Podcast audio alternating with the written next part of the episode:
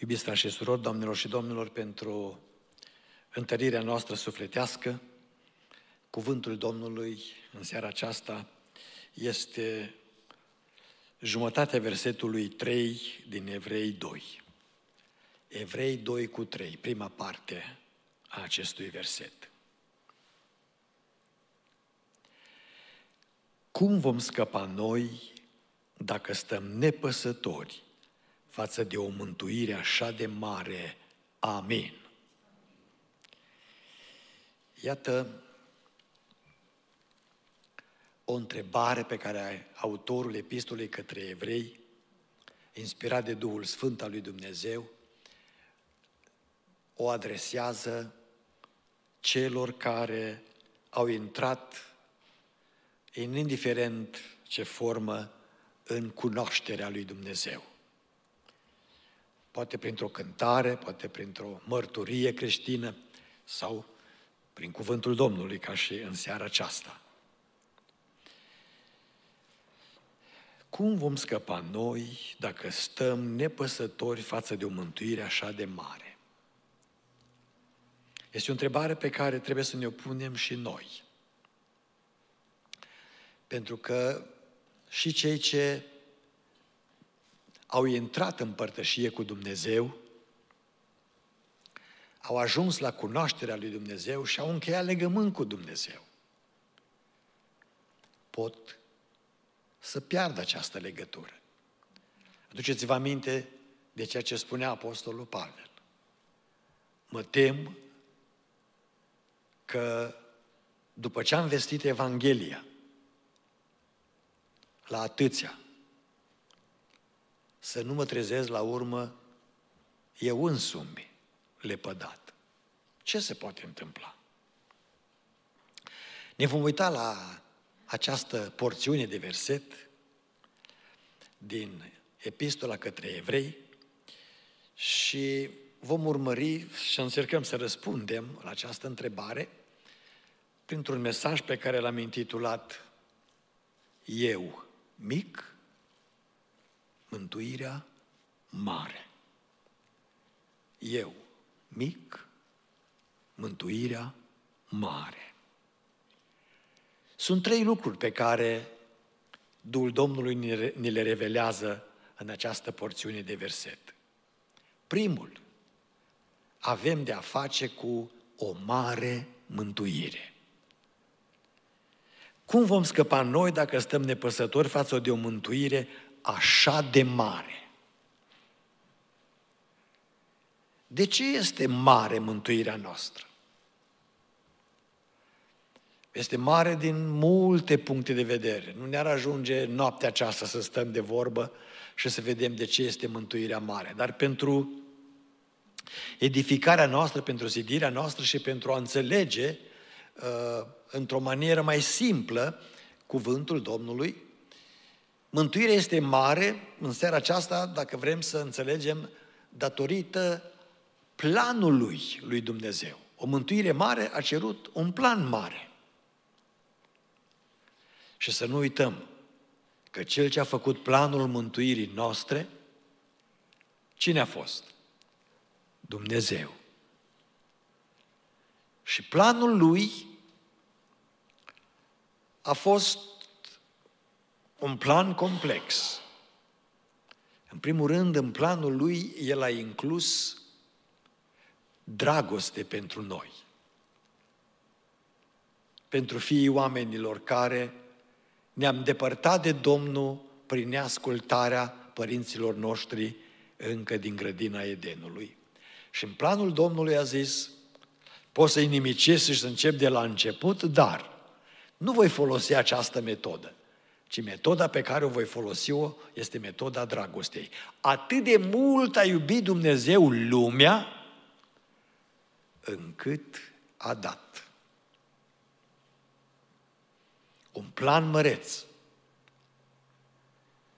un plan cum nu l-a mai putut face nimeni, s-au ridicat atâția, așa ziși, profeți și apostoli și lideri. Mahomed a zis, prin foc și sabie, cucerim lumea. Dacă vrea cineva să moștenească paradisul cu mine, să-și pună centura explozivă pe el, să omoră cât de mulți și va intra în rai. Mahomed a cerut ca oamenii să moară pentru el. Dumnezeu a zis, mă duc eu să mor pentru ei, nu să moră ei pentru mine. Un plan mare. Planul lui Dumnezeu a fost dragostea, să ne iubească. Apoi, pe lângă, în planul acesta, a inclus o persoană. Plan, persoană. Încât a dat pe singurul lui Fiu, pe Iisus Hristos. Pe Iisus Hristos. Nu putea să fie cineva mai mare decât Isus Hristos, decât Fiul lui Dumnezeu. Pentru că mântuirea este o lucrare mare. Nu este o lucrare simplă. Am stat de vorbă de multe ori cu oameni care sufereau de depresie. Mi-aduc și acum aminte, eram odată în Seattle și m-a invitat o familie și a zis, frate Gog, veniți în casa noastră astăzi până mergem la biserică.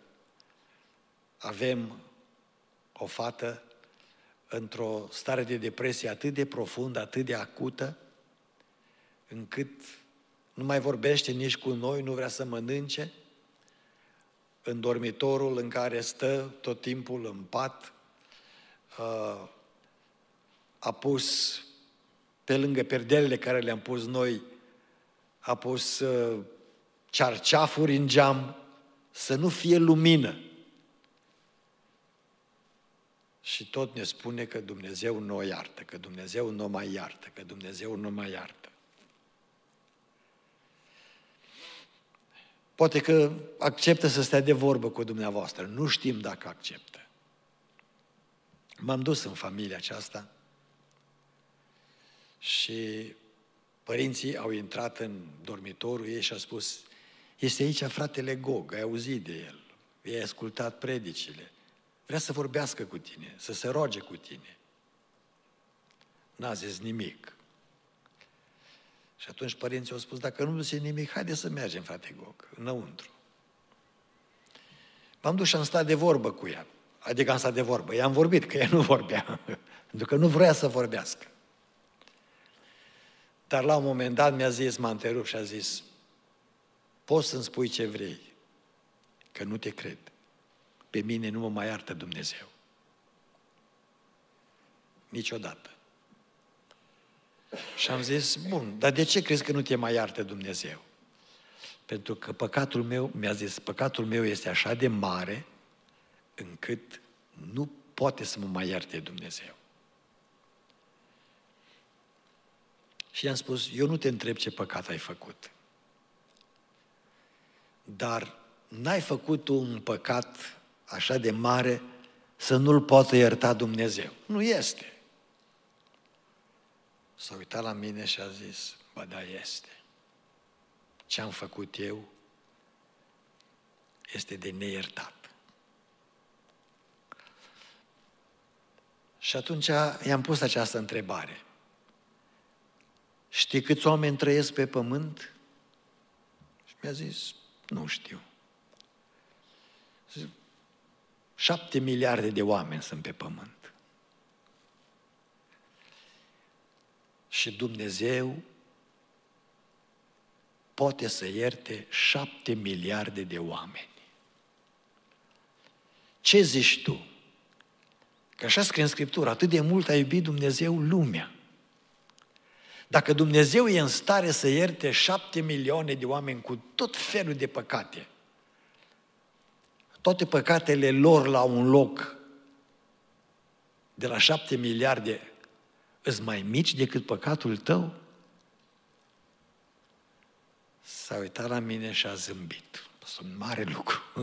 Un om în depresie să zâmbească. Și a zis, nu cred că păcatul meu e cât păcat, păcatele la șapte miliarde de oameni. Păi dacă Domnul poate să ierte șapte miliarde, te iartă și pe tine. Aia a fost ieșirea din, din criză, ieșirea din condiția ei de depresie, întorcerea la realitate, la Hristos. De ce? Pentru că avem o mântuire mare. Cel care a murit pentru noi nu este un om de rând, este Isus Hristos, Fiul lui Dumnezeu.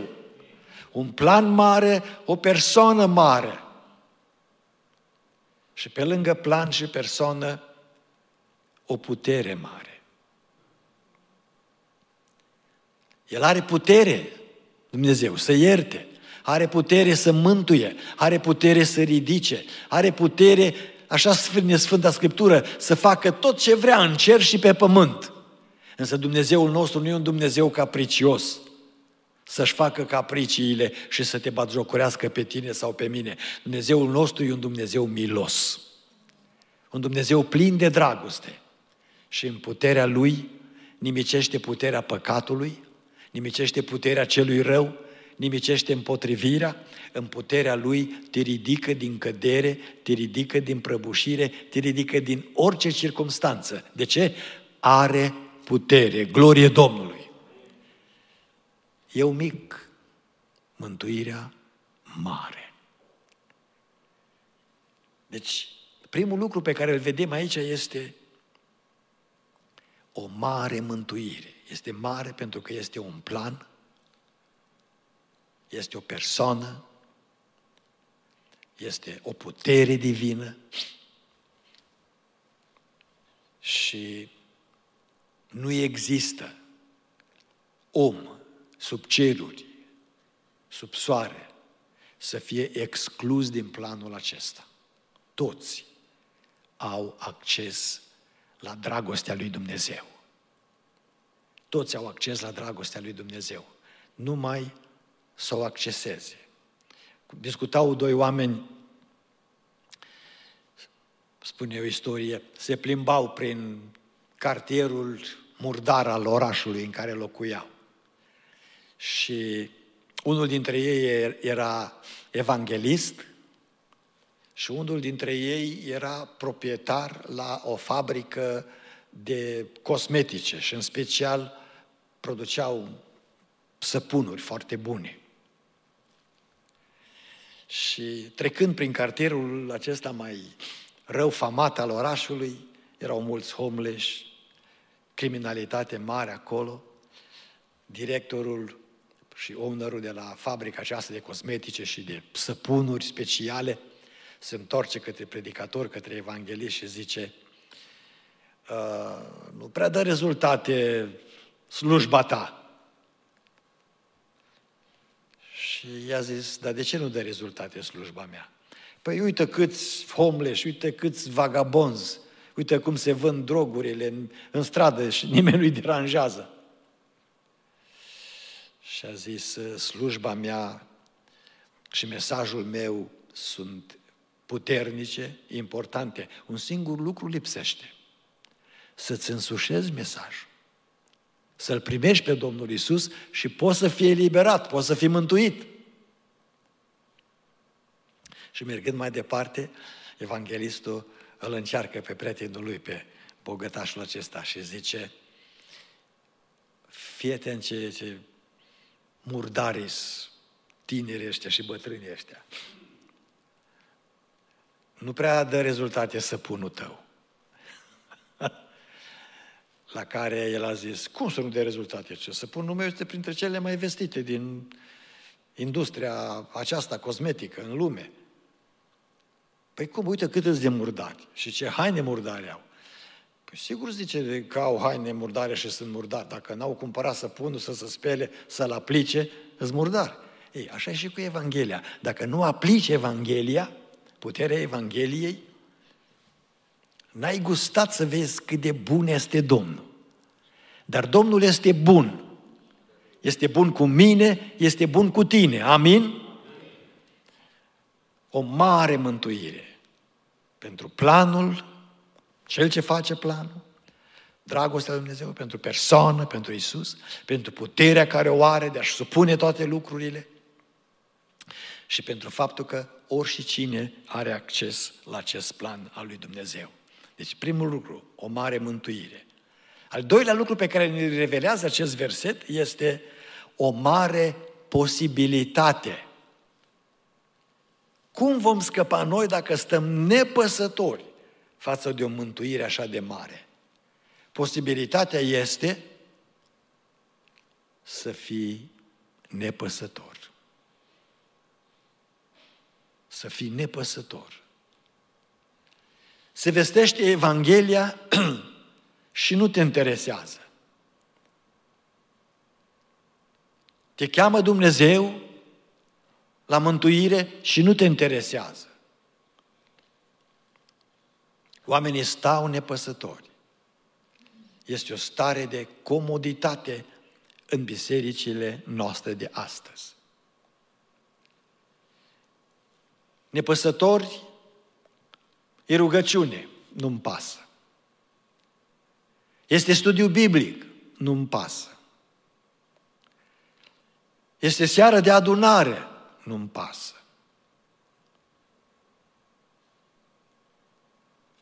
Nu este așa că asta este realitatea de astăzi? Sigur că ne putem uh, gâdila firea cu teorii ca și acestea, odată mântuit, totdeauna mântuit. Așa este, dacă stai în Harul Lui Dumnezeu, vei rămâne mântuit. Dar dacă stai nepăsător, ce crezi? Ia împrumut 100 de mii de la bancă.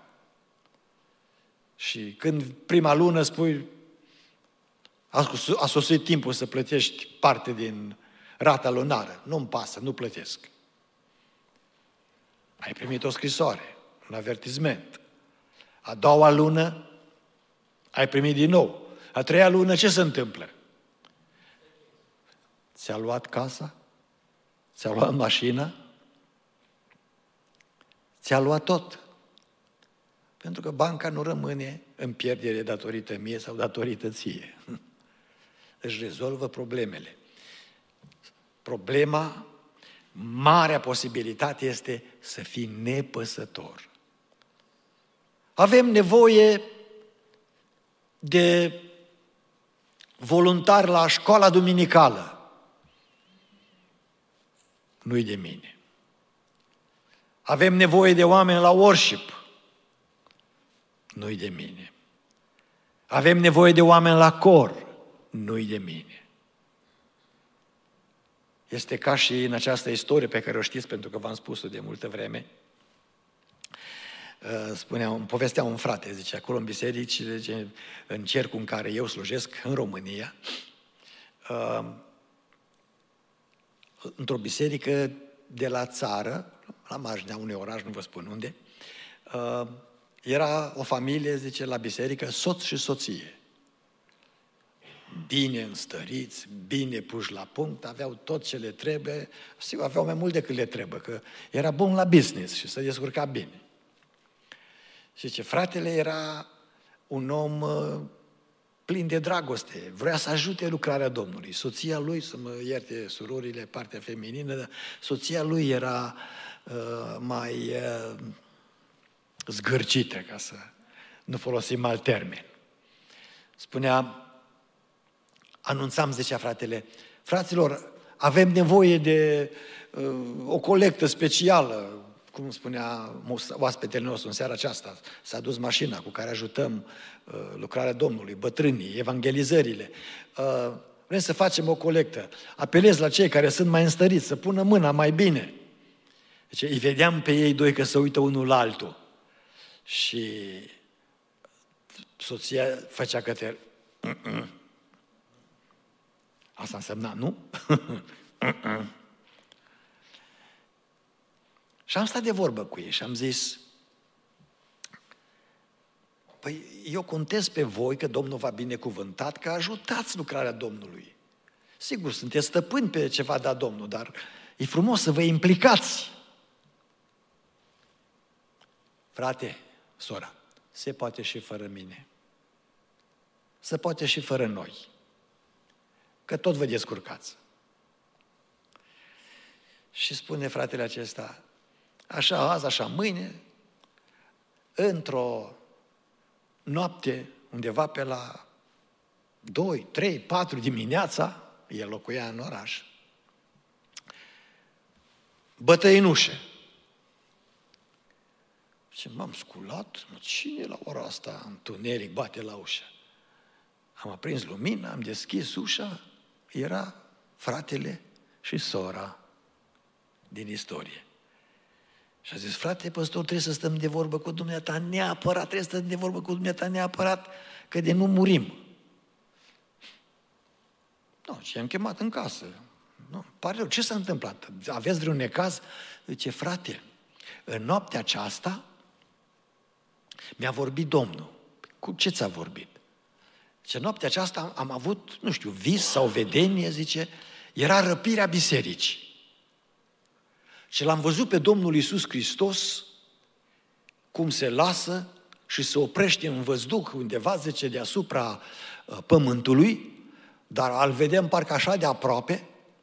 Și am văzut cum din cimitir se deschide cimitirul și cei ce au murit înainte, pe care i-am știut eu, au zburat și s-au înfățișat înaintea Domnului.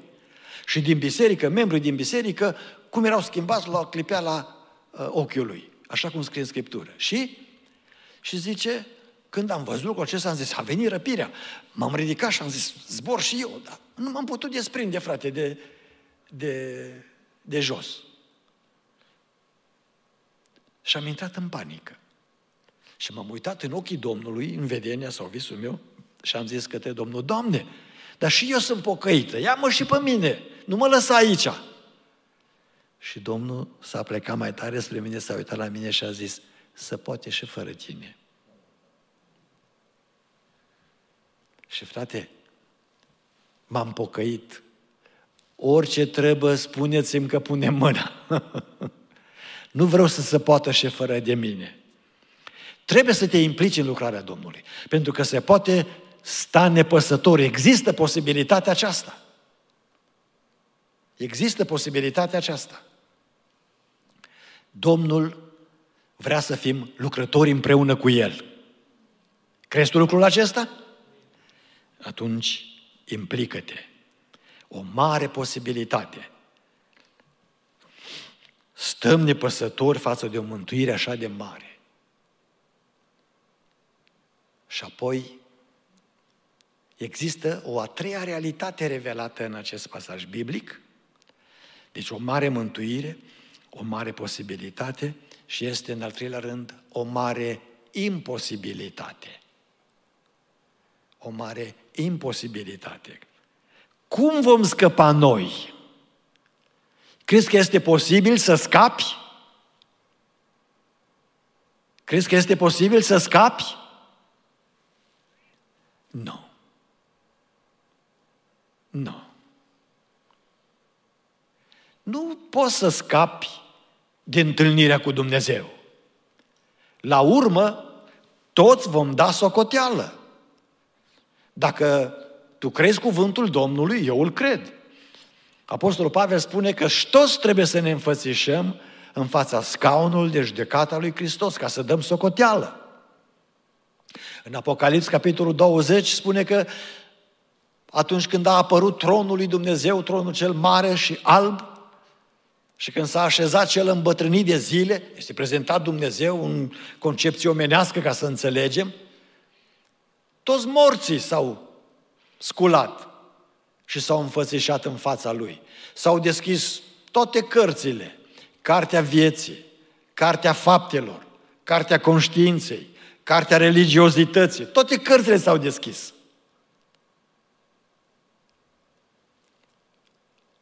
Și dacă n-ai fost găsit în cartea vieții, nu este faptă, nu există religiozitate care să mă îndreptățească, să te îndreptățească, să intri în împărăție eternă lui Dumnezeu. Este imposibil să nu stăm în fața lui Dumnezeu. Și pentru că vom sta în fața lui Dumnezeu, Eu aș vrea să aud în dreptul meu spunând, bine rob bun și credincios. Vrei să auzi lucrul acesta? Atunci pocăiește-te. Atunci pocăiește-te. Implică-te. Pentru că există posibilitatea aceasta să stai nepăsător. Să te motivezi cu cei de lângă tine. Ai joi seara, îți puțin la biserică. Nu mă duc nici eu. Nu ăia care nu vin la biserică au murit pentru tine. Nici ăștia care vin la biserică n-au murit pentru tine. Pentru mine și pentru tine a murit Domnul Isus Hristos. Motivația mea nu sunt oamenii, motivația mea este Dumnezeu. Este pilda supremă, Isus Hristos, despre care Efeseni 5 cu 1, Duhul Domnului spune prin Apostolul Pavel, urmați dar pilda lui Dumnezeu ca niște copii prea iubiți. Și pilda lui Dumnezeu este Isus Hristos. Dacă vrei să urmezi o pildă, să o iai, după care să trăiești, uită-te nu la oameni. Motivează-te nu de la oameni, pentru că noi oamenii dezamăgim. Dar Domnul Iisus Hristos n-a dezamăgit pe nimeni. Exemplul lui, trăirea lui, implicarea lui, sacrificiul lui, dragostea lui, persistența lui, rugăciunea lui, cântarea lui, toate sunt pilduitoare, vretnice de urmat. În concluzie, da, suntem mici, dar pentru acești oameni mici, Dumnezeu a pregătit o mântuire mare. Este foarte mare că pentru mântuirea ta și a mea a trebuit să mor Fiul lui Dumnezeu. A trebuit să ne iubească Dumnezeu așa cum eram. De aceea Apostolul Pavel va spune în Roman, capitolul 5, versetul 6 și versetul 8. Pe când eram noi încă păcătoși, Hristos la vremea potrivită a murit pentru noi. Iar pentru cei care amânați să vă pocăiți și spuneți, când o să mă fac mai bun, atunci mă botez și mă fac, mă, mă pocăiesc.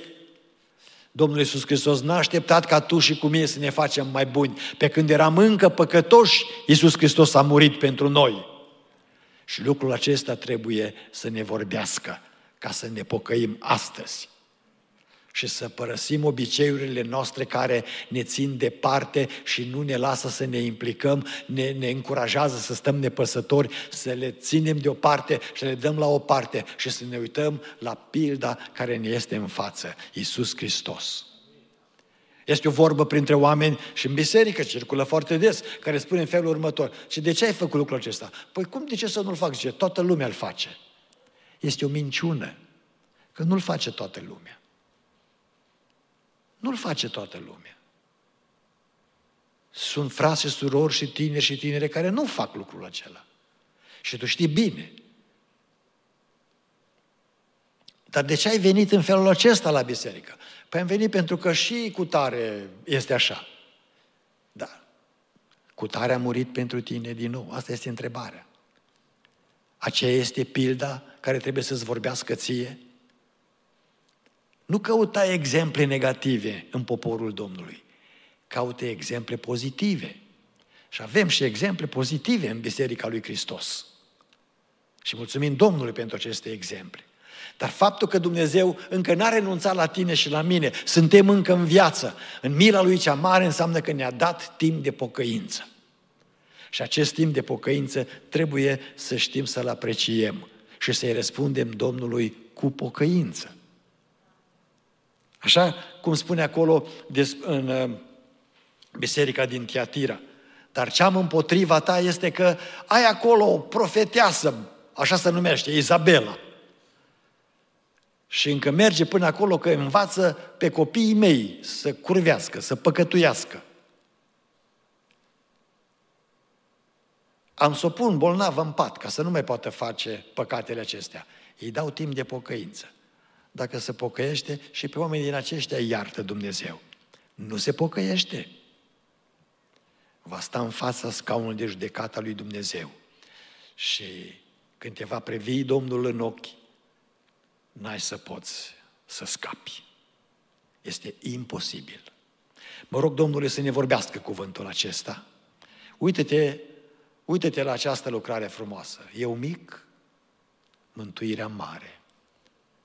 Este mare pentru că a plănuit-o Domnul și a realizat-o Domnul. Dar față de această mântuire, există o posibilitate care ne urmărește pe toți, să stăm nepăsători. Doamne, înțelepțește-ne să te iubim și să te iubim practic. Pentru că știm foarte bine, ni se amintește mereu și vă reamintesc și în seara aceasta. Cine știe să facă un bine și nu-l face, ce face? Păcat. De ce să ne grăbim să facem păcat când putem să facem un lucru bun? De aceea, haidem să ne pocăim, pentru că în ziua când vom sta în fața lui Dumnezeu, să putem să auzim din partea Lui un cuvânt de laudă și cuvântul acesta de laudă să ne aducă apoi răsplata. Amin. Ne ridicăm în picioare și în rugăciunea aceasta pe care o facem împreună îi spunem Domnului, Doamne,